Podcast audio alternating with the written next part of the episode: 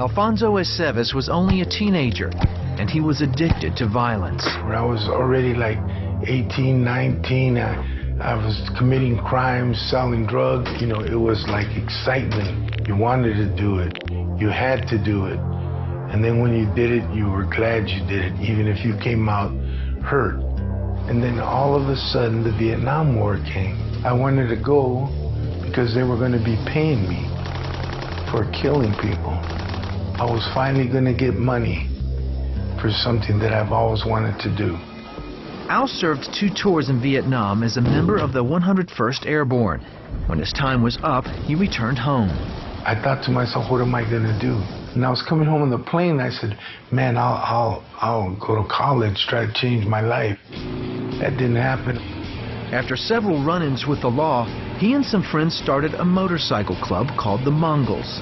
When we started the Mongols, there was 10 of us. And everywhere we went, somebody would want to test us, and we'd fight. And little by little, we started growing, growing more chapters, until I was getting kind of like famous in there for all the fights I had, all the things I would do to people. Big Al was uh, a sergeant at arms. Uh, he was what I call a warlord. And whenever we needed something taken care of, uh, Al was the guy that we looked to. We thought we were living a dream, all these things we were doing. Everybody was so afraid they would never say anything. So I picked up the gun. You got the money? And I end up going and doing things for other people that if you owed money, I'd go collect. Al made countless enemies and eventually became addicted to heroin. Even so, he married Lorraine. And I had six kids, and he married me with these six kids. And he said, Don't worry about it. I'll take care of the kids. I'll support you. Everything will be all right. Al's addiction grew worse. He needed money for drugs, so he started taking on bigger jobs. I needed drugs, so I needed to do things. And that's when we, like, I would take whatever I would get. They would say, Could you bomb this place? And I'd give them a prize. And I was always worried, always fearful that he'd get in trouble or die or because he'd go all over Mexico everywhere. And I used to say oh is he going to come home or they're going to give me a phone call and he's dead. When the money ran out Al and his family needed a place to stay. So a family took them into their home but they had one stipulation. He says uh, there's only one thing. He says we're going to read a scripture every day when I come home I didn't know what a scripture was. John 3:16. As Al reluctantly read the Bible, his curiosity began to grow. One day he brings another guy, and then the guy started talking to me about salvation. He says, "You know, wouldn't you like to be saved?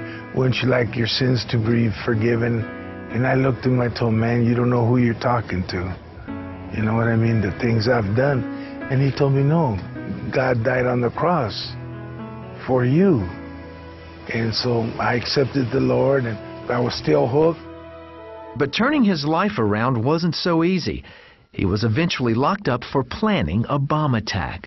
When he came out, we went to meet him at the airport, my family and I, and I was scared, fearful. I didn't know which way he was going to go. And when he came home, it was a little rough at first, but he just said, We're going to church, we're going back to church. I don't want to leave God anymore. I want to stay with Him. Al moved into a Christian men's home and kicked his drug habit. I was kicking heroin. God was so good that He gave me the strength to stay because I wanted to run. But when I started falling down on the ground having convulsions, God was good. He just, I stayed, I kicked. Eventually, Al started working at the men's home. Everyone around him noticed a change, especially Andy, his friend from the Mongol days. Andy, too, became a Christian. That's been the uh, awesome thing to see that uh, the transformation because he was always to me was a big rugged hardcore guy and now uh, the tone of his voice has changed uh, he's a very, a very, compassionate person uh, very sensitive to the Holy Spirit to the needs of people I'm proud of the strength in him that he stood he stood up and said I'll follow you Lord Oh, I know it was hard because of his background and all that he's been through. And then, you know, being a dad, raising my kids, I'm proud of him. Death called on me a lot. People have tried to kill me forever. But God had a plan in my life.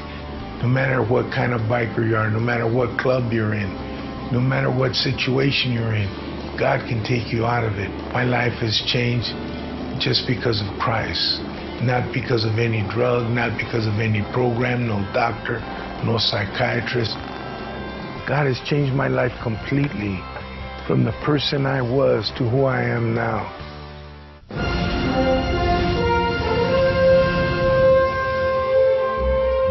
He grew up feeling different from his siblings, and he wondered why. His chronic heart condition didn't help, as it kept him from leading an active life, like kids his age. To make matters worse, Uttam's father and stepmother used his illness against him. My father started making note of how much money was spent on me. I never remember my family treating me well, even when I was sick. They used to think of me as a burden to them, a big burden. I used to think that stepmothers only mistreated their children on TV. But after a while, I realized that my stepmother was treating me badly. It hurt me deep inside. One Saturday morning, Uttam turned on the television and saw a program about the parables of Jesus, a CBN India production called Drishtant. That gave him hope. The first thing I saw was Jesus. He touched everybody with his hand. He touched the sick, the blind, the mute, the handicapped, and even lepers whom society shuns. He healed them and brought them back to society. He put an end to sadness in lots of people's life. I felt maybe there will be an end to my sadness too. Uttam decided to write to the CBN India address on the screen so he could learn more about this Jesus who touched and healed suffering people. When he received a letter back from CBN, it contained words of love and acceptance, something he had searched for all his life. As the situation at home grew worse, however, Uttam decided it was time to leave. But shortly after he left, he received some devastating news. Doctors told him he had cancer of the blood and gave him eight months to live. I couldn't believe it. The only thing that kept ringing in my mind was, I have blood cancer. With less than a year to live, Uttam decided he wanted to spend his last birthday with someone who loved him. He remembered the letter, so lovingly written by CBN India, and decided to go and visit the CBN offices in Hyderabad. When I got there, I had this overwhelming feeling of belonging. It seemed like I knew everyone there and that we were already very old friends. My whole life, I have seen selfish people who are only interested in their own work. But at CBN India, it's not like that. At CBN India, prayer counselors shared the gospel with Uttam, and prayed, asking God to heal him. First, When he came to CBN, he was very sad. He had only one question Why did God do this to me? After that, we gave him a Bible counseled him and ticked promises for him. We told him, if you read these promises, you'll feel the peace within you. And that's exactly what Uttam did. As he pored over verse after verse in the Bible, he began to trust in a God he barely knew, and he began to believe that that God could heal him. A few days later, Uttam returned to CBN India full of faith. There, his newfound family paid to send him to a doctor for a blood test. The result was amazing. Uttam came to CBN India believing he had blood cancer. He suffered with his thoughts for two months. But now we had his blood tested. The results show no trace of cancer. We are truly thankful to God for this. I believe this can only be a miracle from God. He has given me new life and He has heard my prayer and heal me. This past June, Uttam turned 20, and he celebrated his birthday like never before. with a birthday cake, gifts, balloons, and people who love him, completely healed of his cancer and a new child of God. All of this makes him very grateful. I came empty handed, totally empty. But I'm taking the Lord Jesus with me. I'm going back with so much. I'm taking His blessings along with me. He is going to be with me always. I'm not going to be alone. He is going to be with me. You can get high in sex, you can get high in alcohol, you can get high in all kinds of drugs. I was high in hate and violence. When Nicky Cruz showed up on the scene, people had every reason to run and hide. He wasn't just the leader of the renowned Mau Mau's, the toughest gang in New York City. Nicky was an animal. New York City was a jungle. The law of the jungle, you behave like an animal. An animal don't know the difference between right and wrong. An animal has to kill another animal for survival. So did you ever kill somebody? I cannot answer that question. But I can say that again, yes, we did it together. Pain and violence weren't anything new to Nicky. He grew up with it in Puerto Rico, where his parents brutally abused him. Nicky's father used to throw him in a room with pigeons. He, he put me there naked, and uh, and I used to scream, and the pigeons used to get scared, and they crashed me all over. And Nicky's mother? She hit me so much, and she knocked me out unconscious so many times over and over that uh, honestly to God, I if I could grab a knife and I put it, I didn't feel the pain anymore. It wasn't just because they were cruel. They were possessed. I, I know that I was planted into the wounds of a witch. Seances, satanic worship, animal sacrifices. They were all a normal part of his parents' lives. I saw my mother possessed by the devil many times. My mother had to eat everything when she was under the influence of Satan. So my dad. All those animals sacrificed, all the blood that was shared, and the smell that was of the repulsive, and the spirit that used to manifest, it was scary. So when he hit the streets of New York, Nicky was a hardened man, void of love, full of hate. I want to do to others what my mother did to me. Period. I want to know how it feels to get hurt. And I used to feel good when I used to hurt some people. But alone in his tiny apartment in the projects, he didn't feel good. Uh, privately, when I was alone, loneliness became like a seductive woman that crawled inside of my chest and eat me. And, and I was there twisting and fighting and I felt so lost. The most that you can live in the way I used to live is, is 20 years. And I was 19 already. One year I'll be dead. Only two people saw the desperate condition of Nicky's heart. One was a psychologist. He told me about fight time. There's a dark side in your life that nobody can penetrate. Nicky, you walking straight to jail, the electric chair and hell, and there's no hope. The other was a pastor named David Wilkerson. He risked his life to tell Nicky there was hope. How about I heard this voice, God has the power to change your life, and I start cursing loud. You come near me, I'll kill you. I spit at his face and I hit him. And I told him, I don't believe in what you're saying, and you get out of here. Nicky never expected what he heard Wilkerson say next. You could cut me up into a thousand pieces and lay them in the street. And every piece will still love you. It did damage good in my brain. And in my heart, I began to question. And for two weeks, I could not sleep thinking about love. Nicky and his gang showed up at one of Wilkerson's rallies, and one by one, they gave their lives to Christ. It was the crucifixion, Jesus' death on the cross, that grabbed Nicky. I never heard it. And I fell for him. When he died on that cross, he was a man like you. You had the same fears and the same feelings that you have. The little boy began to think about where I was hurt.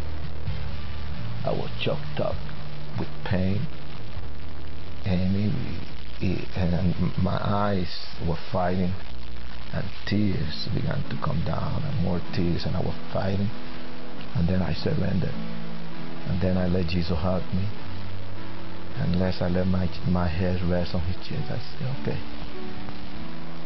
I'm sorry. Forgive me. And for the first time I told somebody I love you. And I told I love you Jesus. The love Nicky got in return radically changed his life. and when I opened my eyes, I got a new heart. I have been born again. I'm a child of the Lord. Nicky left the gang scene. He enrolled in Bible college and met Gloria. The two married and moved back to New York City where they ran Teen Challenge, a program to help troubled teens. Since then, Nicky has raised four girls and traveled all over the world as an evangelist and head of Nicky Cruz Ministries. I am the most, the most happy human being because I have reached thousands or perhaps millions of people that have come to Jesus through my message. But the greatest success of my life, it was when I brought my mother to Jesus and my father and my brother. Nicky chose to forgive his parents, and he asked them to forgive him. Nicky writes about this in his latest book, Soul Obsession.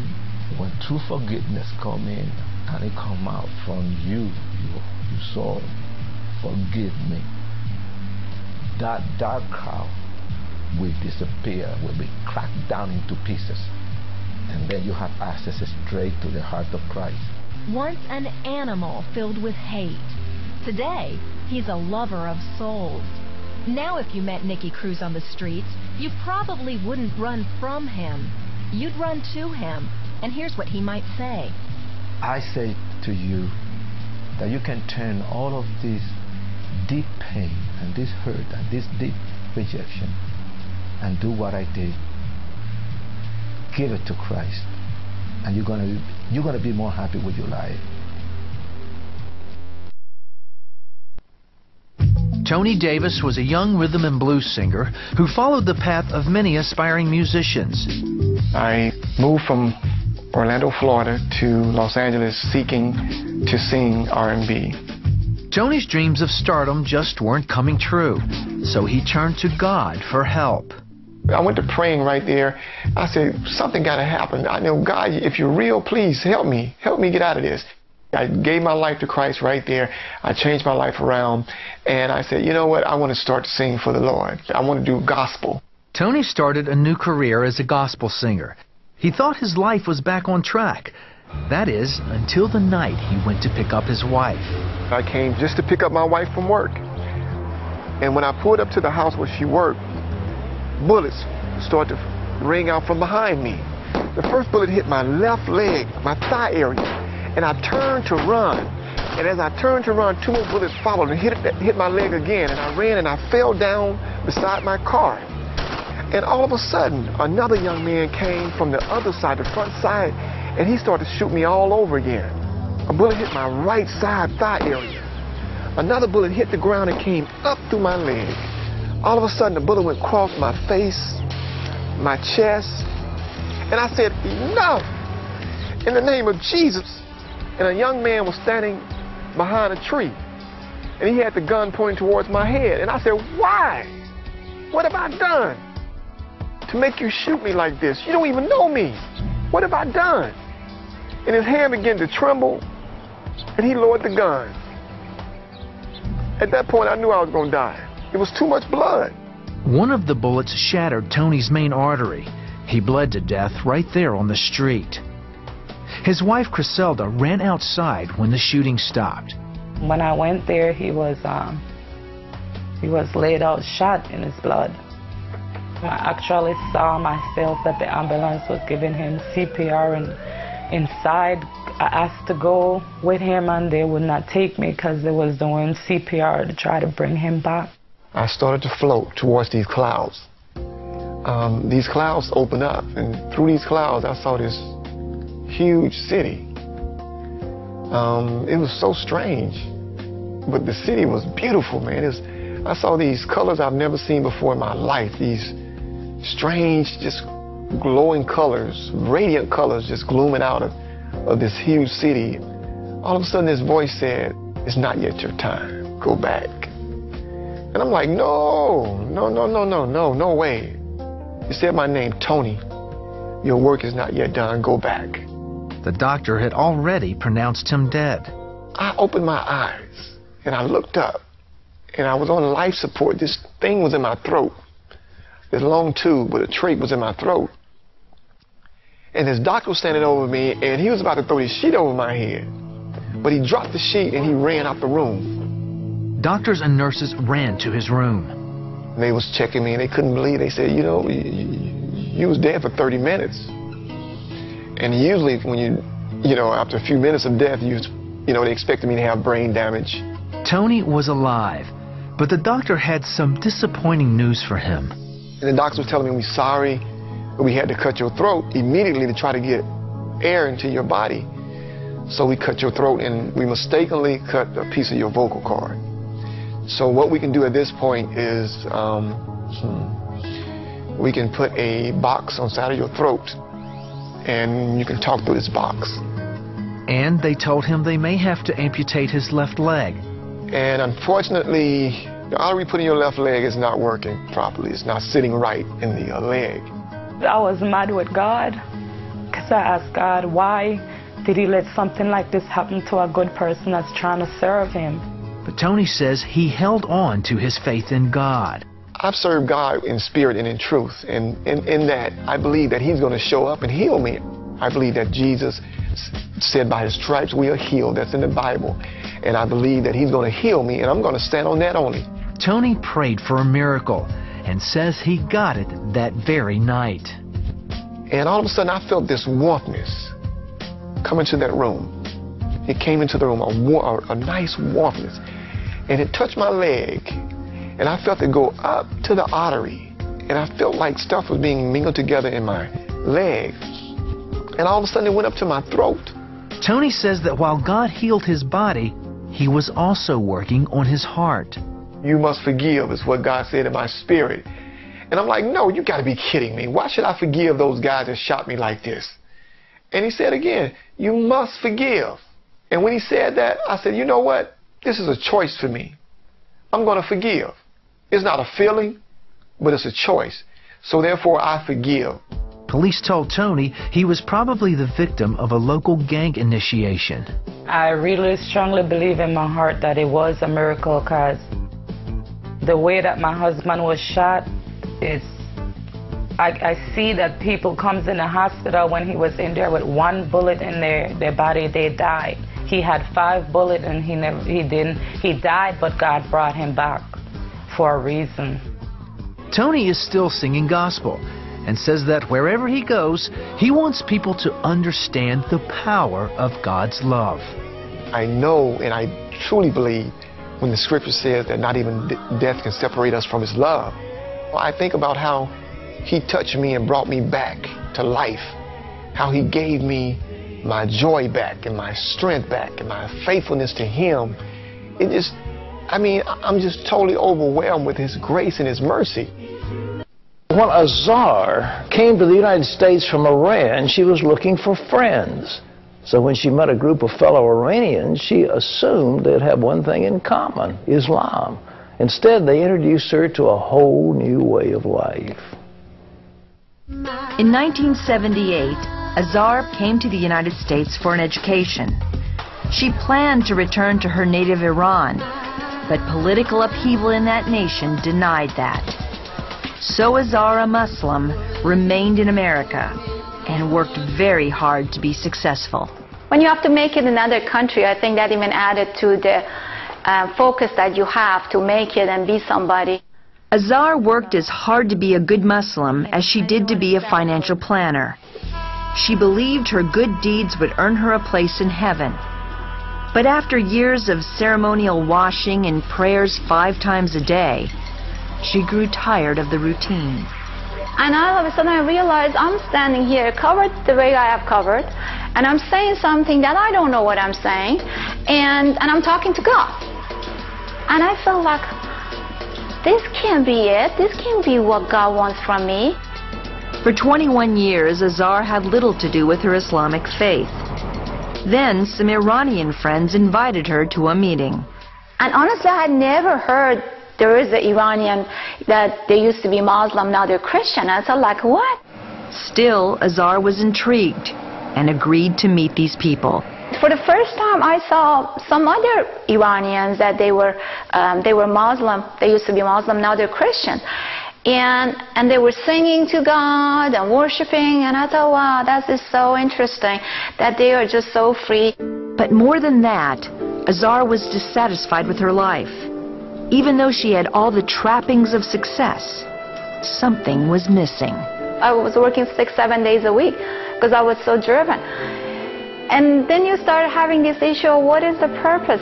Azar thought about the Christian meeting she attended. Soon she went to another to find out more. There she listened intently to what was being said. He basically said, well, who here knows that they will go to heaven? Well, as a Muslim, you don't know if you go to heaven or not because you know, God is going to review your past, and then it depends on how good you've done. Then He decides. But still, I wouldn't know. So few people went like this. and raised their hand, and I thought, like, how do you know? What Azar heard was the salvation message of the cross. She didn't understand and wanted an explanation. So after it was finished, I went to him and I said, uh, what do you mean that Jesus died for me? I wasn't even there. You know, he died for my sin. Why would he die for my sin? I died for my sin. Again and again, she begged God to show her the truth. And one day I was just out of blue, I turned the TV on, and I don't even know why it was on 700 Club. I was, it wasn't one of those things I watch every day. And as soon as I turned it on, Gordon's face was right on the whole screen. They had covered the whole screen, and it just it, it's on. And he said, "Some of you are so confused. You don't know who the real God is." As Gordon prayed, Azar listened closely. Lord, I ask again, if you're real, show me. And I thought, like, wow, I don't even know if I turned the TV off, but I didn't hear anything else after that because it was what I was looking for. I was just asking why, why, why. As the days passed, Azar focused her thoughts on God. Again, the Iranian Christians invited her to meet with them. They encouraged her to read the Bible, and Azar began to experience God in a new way. There is something about this Christianity something is different. I didn't know anything about Holy Spirit. I had never opened the Bible. I didn't know anything. But it felt so strong and I thought like, this is, there is something different. Something different about me. The next day, Azar went to church. She couldn't wait to get there.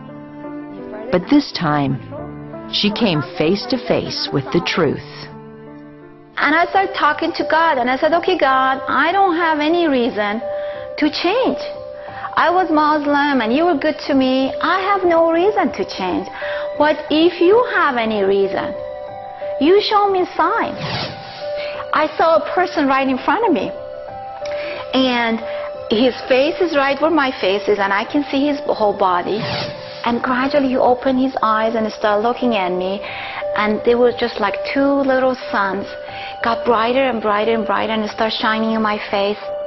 She recognized that the person she saw was Jesus and prayed to accept him as her Lord and Savior. And I felt the way I never felt before. I felt like probably tons of tons of weight was off my shoulder. I was so light and so happy. Through her faith in Jesus Christ, Azar has found purpose in life. Since then, she's been involved in her church and serves in a South Florida jail ministry. Today she glows as she speaks because she knows the truth that set her free. it's just incredible. It's just incredible. See, before I was trying to do it on my own. I tried so hard, you know, to please God, to be good, and uh, um, I and I didn't know I go to heaven, but now it is Him that came down. Jesus came down for me. And I am, thank God, not the same person I was before. The greatest thing was being on stage and having the control the awe of being worshiped and having folks just really look at you and say, wow, you know, I want to be that. As leader of a heavy metal band, Kirk Martin projected an angry, wild image on stage. And getting just thousands of people to scream profanities, that was the biggest rush for me. Offstage, people just found him mean.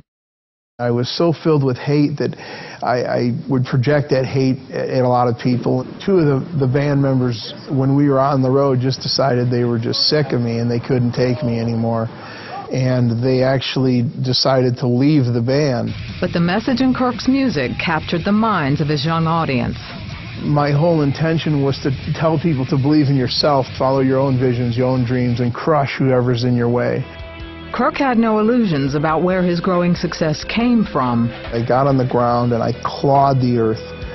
I told Satan, I said, if you give me what I want, if you make me a god, if you give me the women and the drugs and the fame and, and everything, and you give me the power to crush people, I will serve you until the end of time. Within two days, I was offered a recording contract. While Kirk pushed for fame and fortune, he tried to keep a secret bottled up inside A couple of older boys in the neighborhood started molesting me and sodomizing me when I was probably about uh, eight. It uh, happened more than once, and I never talked about it. I never, I never told anybody about it. Later, taking advantage of women sexually became part of Kirk's heavy metal lifestyle. The worst part about my molestation was the fact that I in turn went out and violated others. Then, just as he was about to sign the record deal for which he'd sold his soul, he had an encounter with a mysterious stranger. One morning at about 9 o'clock, I went into a small cafe, and this guy came and sat down right across from me. Out of all the places he could have sat, there were plenty of seats open. And immediately I looked at him with this horrible, mean looking look on my face, and I said, What's happening, Dad? and uh, he stopped stirring his coffee again and looked at me right in the face and he said, What's happening, Dad? I jumped across the table and I put my nose right up to his, stared him in the eye, and I just cursed him. I called him every foul thing I could think of. And he said, God sent me here to tell you that He loves you. And God wants you to know that He was not responsible for the young men that molested you when you were a young child. And the thing that was so mind blowing about that is he used their names. And he said, Jesus is waiting for you to turn your face towards home. And I jumped up and chased after him, and he went around the corner of the building, and into thin air he disappeared. Not long after that, Kirk was sleeping in his band's tour bus when it shook violently in the middle of the night suddenly it was like this big shining spotlight came down from heaven and the Spirit of God Himself came into the bus. And, and I, I didn't know why I hated God so much. Everything just slipped away, and, and the only thing I felt was love. I felt, I felt accepted. I felt, I felt like I was that little boy again before I got molested. I said, Jesus, change me or destroy me because I don't want to be this anymore. I realize now that in the presence of God, sin and hate and, and ugliness can't, there's no room for it. It has to leave. And all these things began to leave my, my heart. Kirk cried himself to sleep. And when he woke up the next morning, everything seemed different. The grass was greener, the sky was, was fluffier, the clouds were beautiful, and, and I was different. Kirk never signed the contract for the heavy metal record deal. I had everything in my hand, everything I'd ever wanted, just just sitting right there. And all of a sudden, I, I didn't want it anymore. And I left everything and never went back. Kirk found a church in his hometown and began to grow as a Christian. A Christian counselor also urged him to seek out the young men who had molested him and forgive them. I did find them. I don't know if you remember me or not. And I said, Why did you do this to me? And then they began to tell me the story of how someone had violated them. The one young boy, uh, how, how he had found a pornography magazine, and that's what led him to abuse me and then invite the other boy to abuse me. They had given their hearts to Christ. We sat down and we cried and we hugged and we talked about it and we prayed. That's how I got past all that. Over time, he found his musical talent moving in a new direction, writing and performing worship songs. He and his family travel around the country sharing the miracle that changed Kirk's life. My wife is just a treasure. My family is the greatest testimony of God's mercy and God's grace because I thought I would never have such a wonderful blessing. Once I started to realize that God wasn't out to get me, I, I started to see the blessings. I was addicted to drugs and sex and violence and hatred and, and used music as a tool to destroy people. And then God turned all that around for His glory. One day I wanted to go to my school dance. I was in the seventh grade. I was 12 years old. Uh, I asked my grandmother for $2. If you knew my grandmother, you had to work for money. So I went up to her and said, Grandmother, let me get $2 to go to the school dance. So she uh, gave me crack cocaine instead of the $2. And she said, every customer that comes up, uh, this $20 rock, you take it to them. I give you $10. So um, I did that for weeks and weeks, and I made a lot of money selling crack for my grandmother. I was 12 years old doing that, and um, that's how I earned my living. That's how I earned my money. The innocence of going to Grandma's house was anything but for Huey Harris. But no matter where he turned, drug dealing seemed to be the way of life.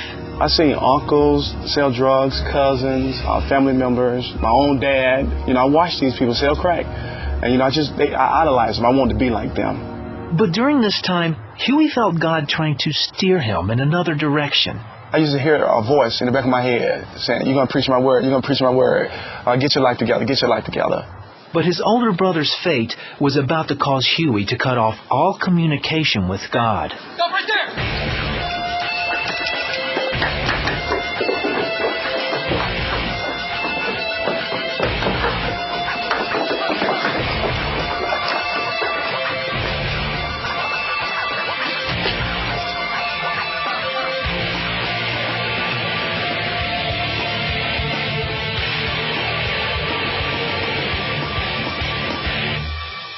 The bags of crack Huey's brother swallowed ruptured.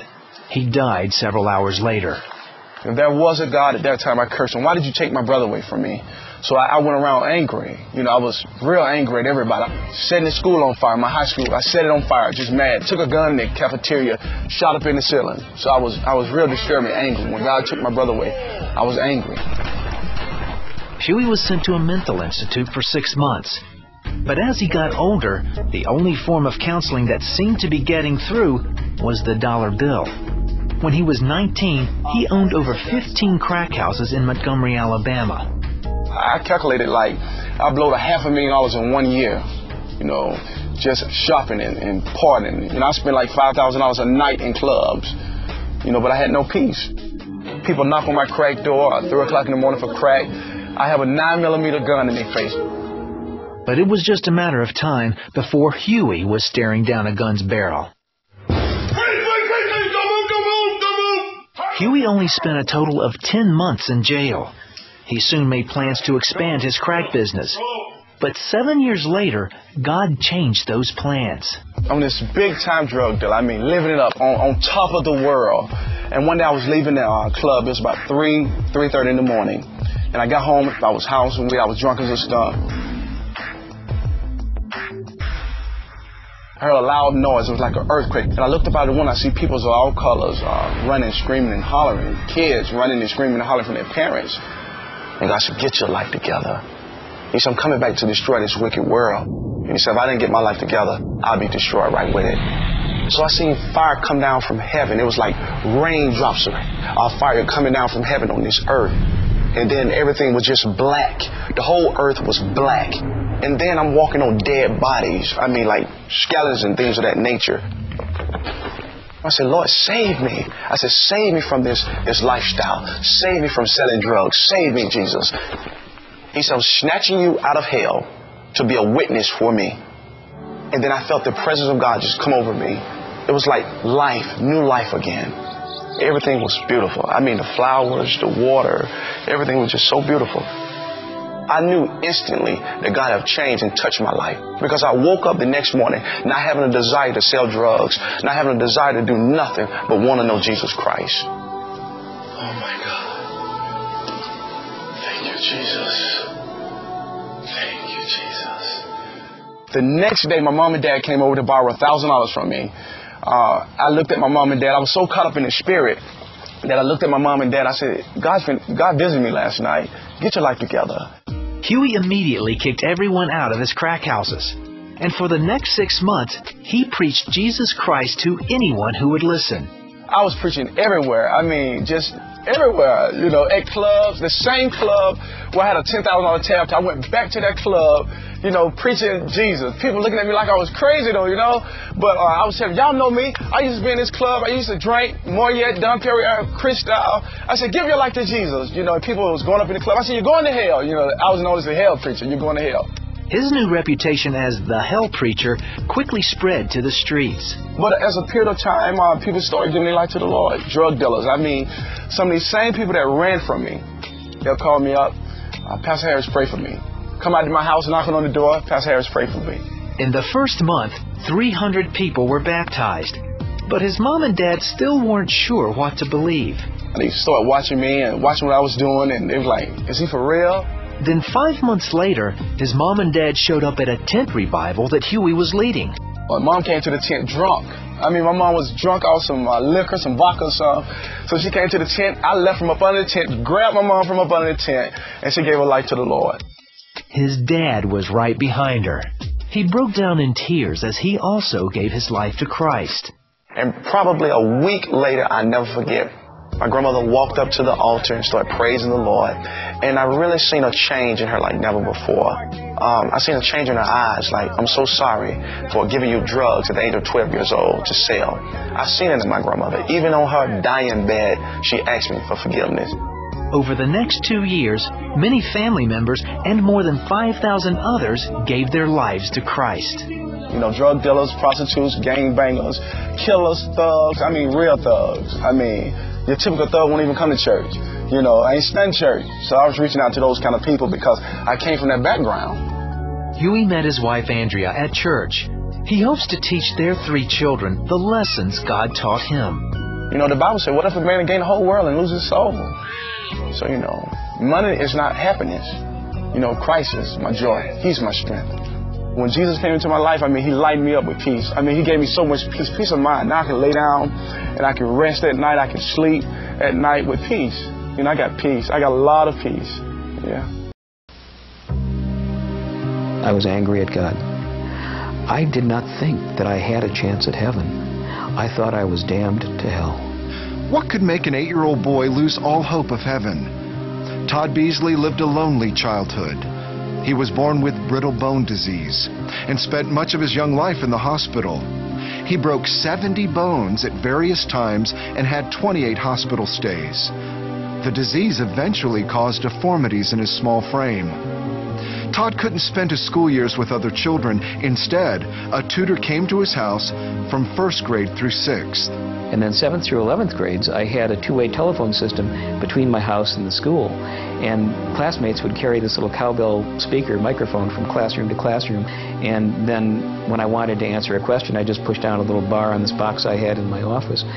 Todd's life took a dark turn during one of his lonely hospital stays. I had overheard the doctor telling my mom on the eve of a surgery in Milwaukee back in 1959 that they didn't know if they could save my leg.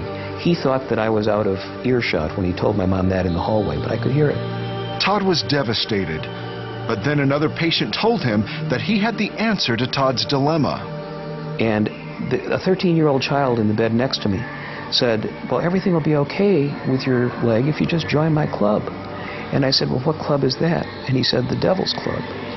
But you've got to understand, he said, once you join, there's no way out, and you can never tell anyone. Todd's Christian upbringing had not prepared him for this, but he desperately wanted to save his leg.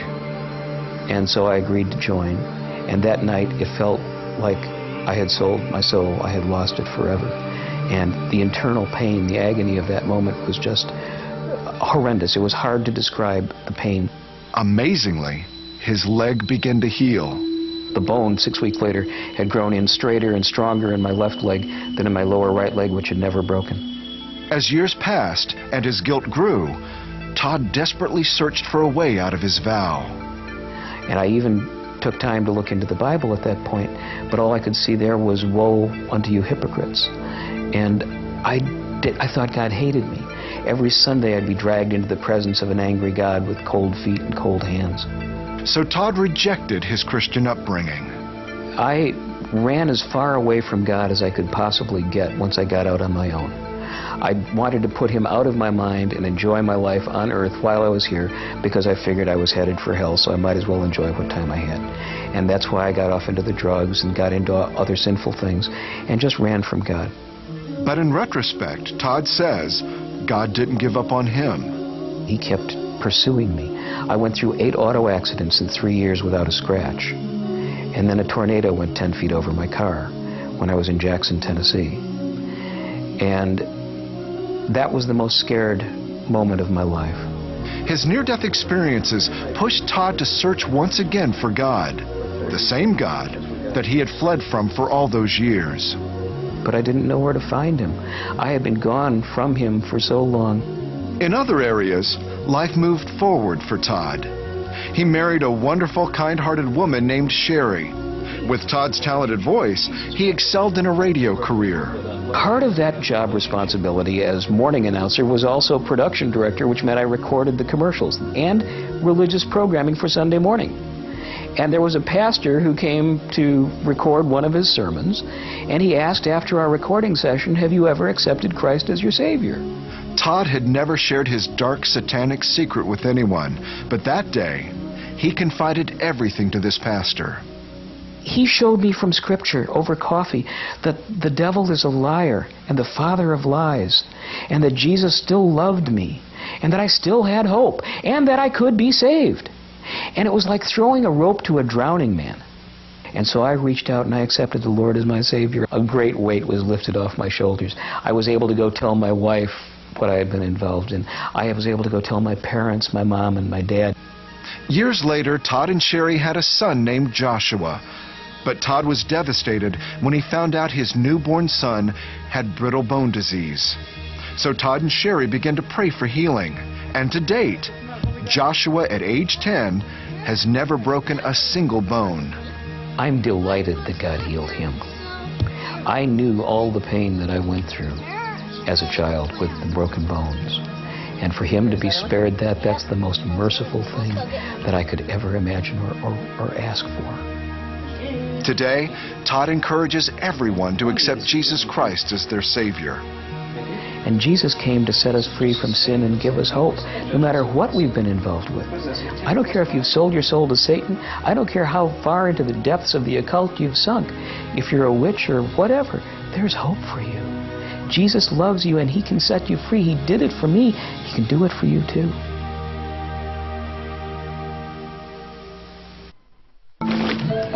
Fatima Shubisa works hard to provide for her and her husband's nine children. She lives in the little village of Alelu in rural Ethiopia. She considers her simple life a gift from God because it was God Himself who raised her from the dead. For two months, I was very, very seriously sick. One day, Fatima's mother came to care for her daughter, but her daughter passed away. She came and touched my face. I was cold and my eyes were open and she closed my eyes and she straightened my leg. My mother cried when she found out that I was dead. And because of that, everybody came and started crying. The pain Fatima felt during her long sickness was finally over. Fatima grew up Muslim but had converted to Christianity. She says after she died, she felt herself being drawn to heaven. I was very happy and I was going with a very merry heart. Along the way, Fatima saw someone she recognized. It was her husband's brother, who had died two years earlier. That uh, brother of my husband came and took my hands and uh, he took me away. I felt like uh, the earth was like uh, an open ditch, but I had gone up very, very high. When I crossed uh, or went away from the ditch, I reached uh, a place where everybody was dressed with gold. I looked at this, the earth, as very dirty. but where I was was really very free and clean. Back at her home, more and more people were coming to mourn Fatima's passing. My relatives had come from far and they were non-Christians, uh, Muslims, and they were crying very much. Uh, but a few uh, Christians were praying. A missionary named Warsa Buta was walking nearby. ያም ቃል ምንድን ነው? After my salvation, God told me, I will raise the dead through you. With that word, I was praying from that day onward. And when he was passing by, he heard that somebody died. So he came, he started praying. The non-Christians came and uh, they were asking, why is this Pentecostal man praying over a dead body? As Warsa prayed, Fatima's vision of heaven continued.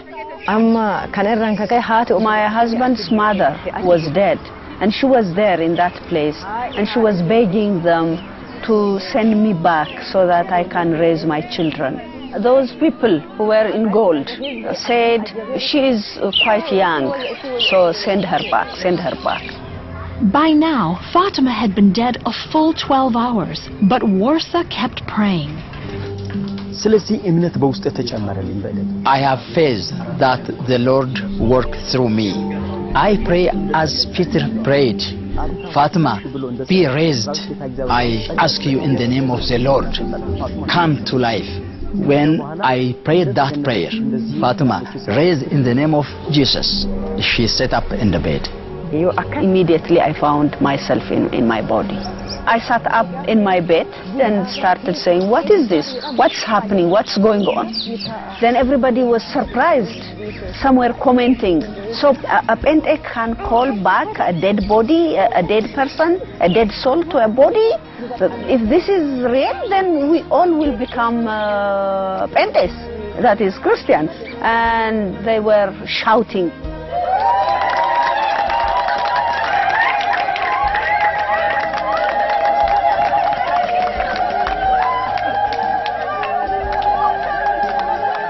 I was a Christian and my husband was uh, an evangelist. And when I died, I died as a Christian. And these people called Warsa and they started commenting, your God is a very powerful God. Now make us believe. I came back because it was the will of God for me to live with my children. But I would be very happy to go back there. Now I have seen when a Christian dies, he goes to a better place and his body goes back to dust. For a non-believer, that is a place of sadness. But when a Christian dies, he goes to a separate place where everything is good, where everything is very, very happy.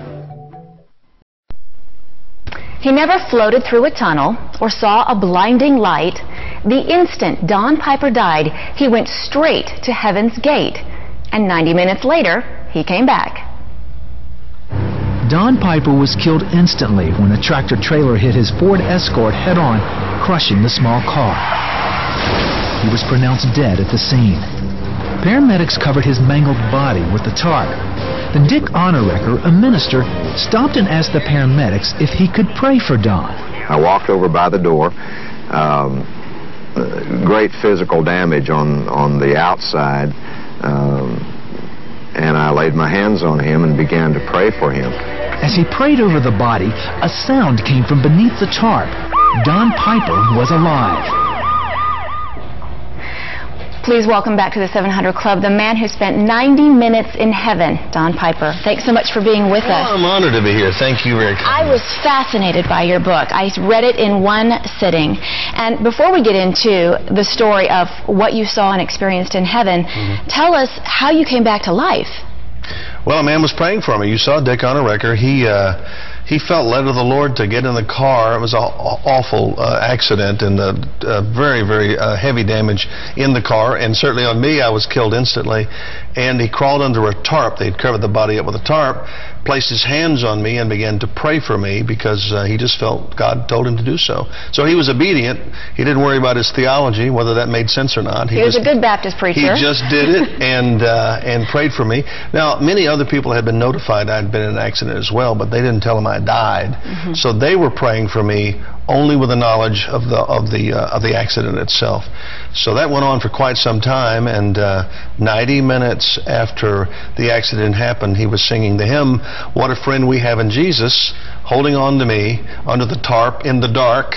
Uh, because we were under the tarp together, and uh, suddenly I started singing the hymn with him. and he got out of the car really fast because he was very frightened and excited. Because a dead man was singing The with him dead man was singing. That's exactly right. Now, what did you experience during those 90 minutes? The reality and the majesty and the bliss of heaven itself. I, uh, you know, to be absent from the body is to be present with the Lord for those who know Him and love Him, and that's exactly what I experienced. I was uh, uh, surrounded by people I had known and loved in life, who had preceded me. Every single one of them had had a spiritual impact on my life. So here I was now uh, surrounded by these people. Some relatives, some friends, some teachers, but every one of them had uh, influenced me for Christ by telling me about Jesus, taking me to church, uh, living a Christ-like life in front of me, and they were all around me, and they looked really, really good. Mm. If you want to look good, heaven is the place you want to be. And uh, they were all perfect in every way, blemishless.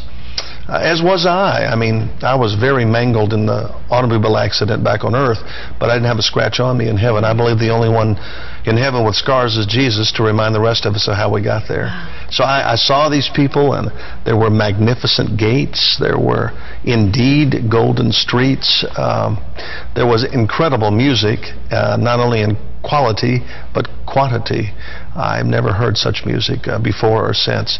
Heaven is the most real thing I've ever experienced in my existence. And we read in the Word uh, about gates of pearl and streets of gold, and that we will we will spend our time worshiping the Lord.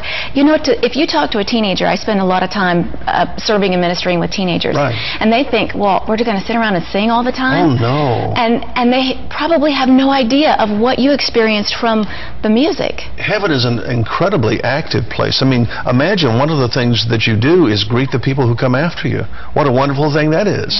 And, and since there's no passage of time, you're always, people are always coming and showing up, and you get to praise the Lord with the, with the um, incredible songs.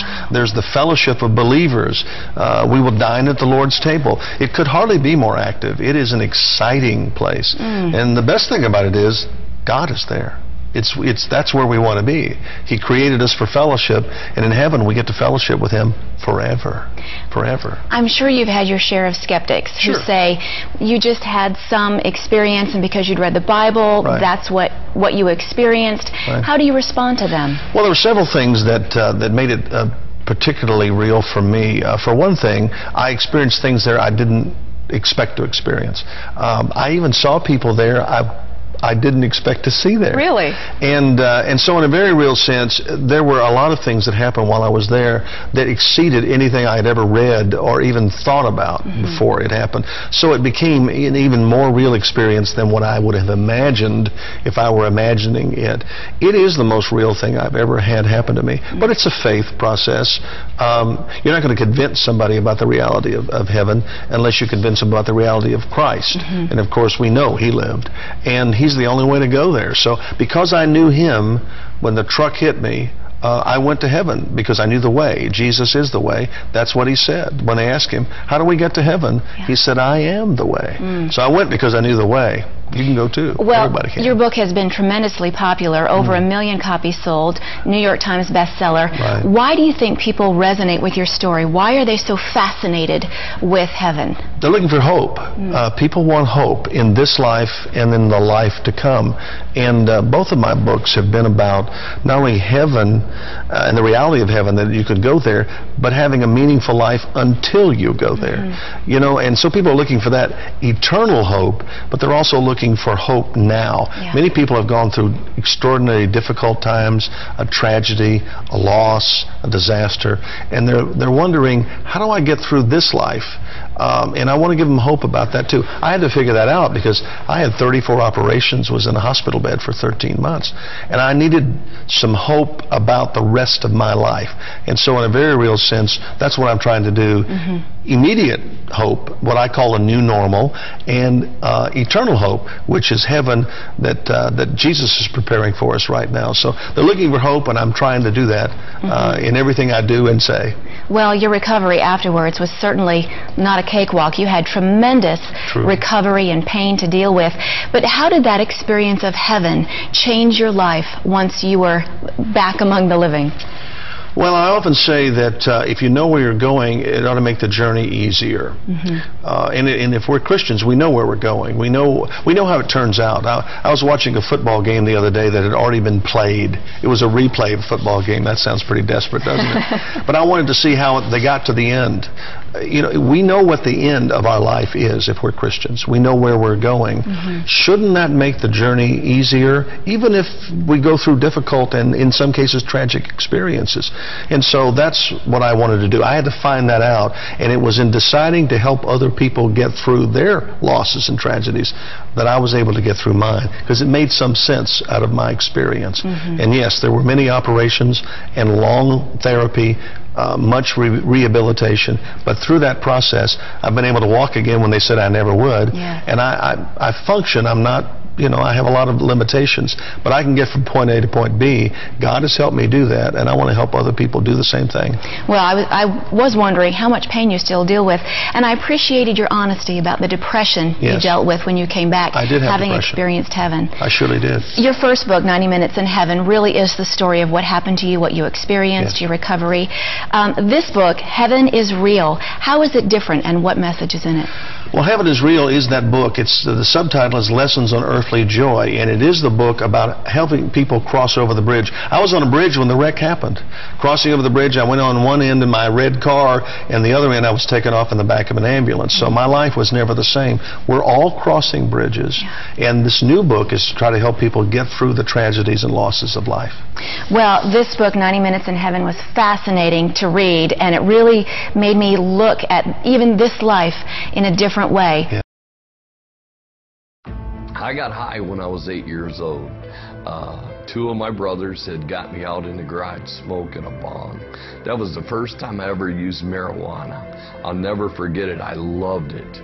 Randy Hicks grew up one of nine children in rural Illinois with a little parental supervision. My father was an alcoholic. He ran moonshine. Mom held it together. My mother uh, was a firm believer in Jesus Christ. She was a praying mom. Randy's brothers hid the goods in the garden out back, in their school bags, or even under the mattress. One time I found some white powder in there. It was cocaine. I didn't know what it was, and I touched it, and it had numbed my lips. And I was like, wow, that's some strange stuff. And one day I just happened to watch my brother sniff it, and I sniffed some too. And time I got to high school, I was a freshman. You know, people people were selling it to make money. Time I was a senior in high school, I was selling big time. After graduation, Randy joined the military. I ended up being a tanker, an armor crewman, and they sent me to Fort Irwin, California. Well, up there, crystal meth was big. Well, when I got up there, I got hooked up with the wrong people. I started drinking heavier, and then I really started going on a binge with crystal meth.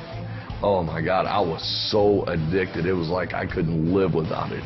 I breathed it from the time I got up in the morning to the time I went to bed. I, I started selling stuff to get it. And they sent me to rehab. And eventually they, they released me from the military. It bothered me. I was like, man, I had this great opportunity to turn my life around. Why did I get go back to doing the drugs? But it only got worse. Randy spent a year in jail for robbing a gas station. He was so high, he doesn't even remember holding a gun to the clerk's head. When he got out of jail, he overdosed. He was only 27. They went ahead and pulled a white sheet up on me because they said I was going to die. And they called my family in. When I woke up, it was the most frightening moment because I looked down and I'm looking at a white sheet. Doctors discovered Randy was still alive. After running numerous tests, he was released. But even that near-death experience wasn't enough to scare Randy straight. Randy married, but the alcohol and drug use continued, eventually destroying the relationship. In 1997, Randy's wife left him with their two young children. And I was smoking weed, and I still did a little coke. Not like I used to, but I was still doing it, yes. The moment that changed that, all of a sudden my body collapsed to the ground. I felt something physically dragging me out of my body. And I mean, I looked up and I saw death and I saw hell in his eyes, and it had these huge horns. It, it, curled around like a ram, and death just filled the room. And it scared me. I could physically feel my spiritual man separating from my flesh. I didn't feel no pain, but I felt it leaving, trembling in fear. And immediately I fell on my face and I cried out, Jesus. I said, Forgive me of my sins. God, help me with my addictions. Take it all away. Just don't let me go to hell. Please. I was begging. I was crying.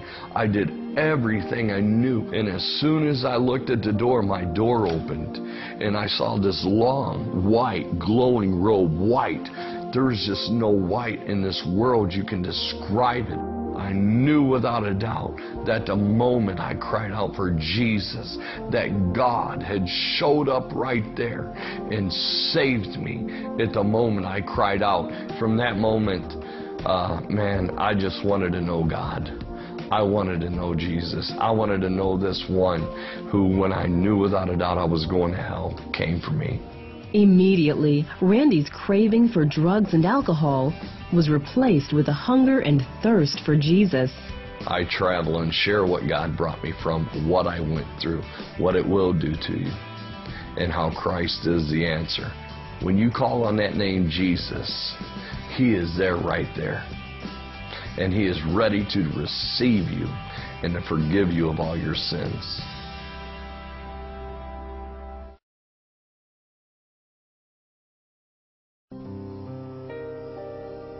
The story of Kenneth Hagin's near-death experience is spectacular. In April of 1933, Hagin was bedridden. He had been ill with a deformed heart from birth. On the evening of the 22nd, he took a turn for the worse. His family stayed by his side and waited for the arrival of the doctor. Suddenly a pain shot through his heart like lightning.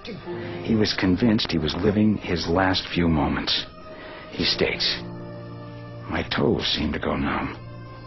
This numbness spread to my feet, my ankles, my knees, my hips, my stomach, my heart, and I leaped out of my body. I knew I was outside of my body. I could see my family in the room, but I couldn't contact them. As he tried to communicate with his family members, he felt himself leaving the room and falling into what seemed to be a downward well or cavern. Hagin claims that as he descended, he could see the lights of Earth fading away and was eventually covered by darkness. When he came to the bottom of the cavern, he was surrounded by giant orange flames. He saw what he believed to have been the gates of hell. He says he was physically drawn to those gates like a magnet, though he tried to stop himself. I was conscious of the fact that some kind of creature met me at the bottom of that pit. I didn't look at it. My gaze was riveted on the gate. As the creature grabbed Hagin, a thunderous voice spoke. The creature immediately released Hagin, and he felt himself pulled towards the light. Granny. Oh, son. You're back. Uh, Granny, I'm going again. No, no, no. Hang on. Hang on. Where's Mom?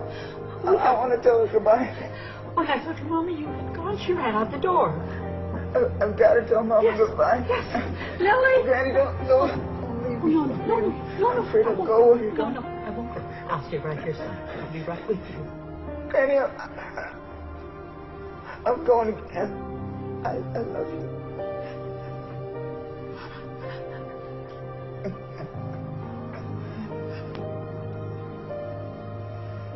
Hagin states this event occurred three times.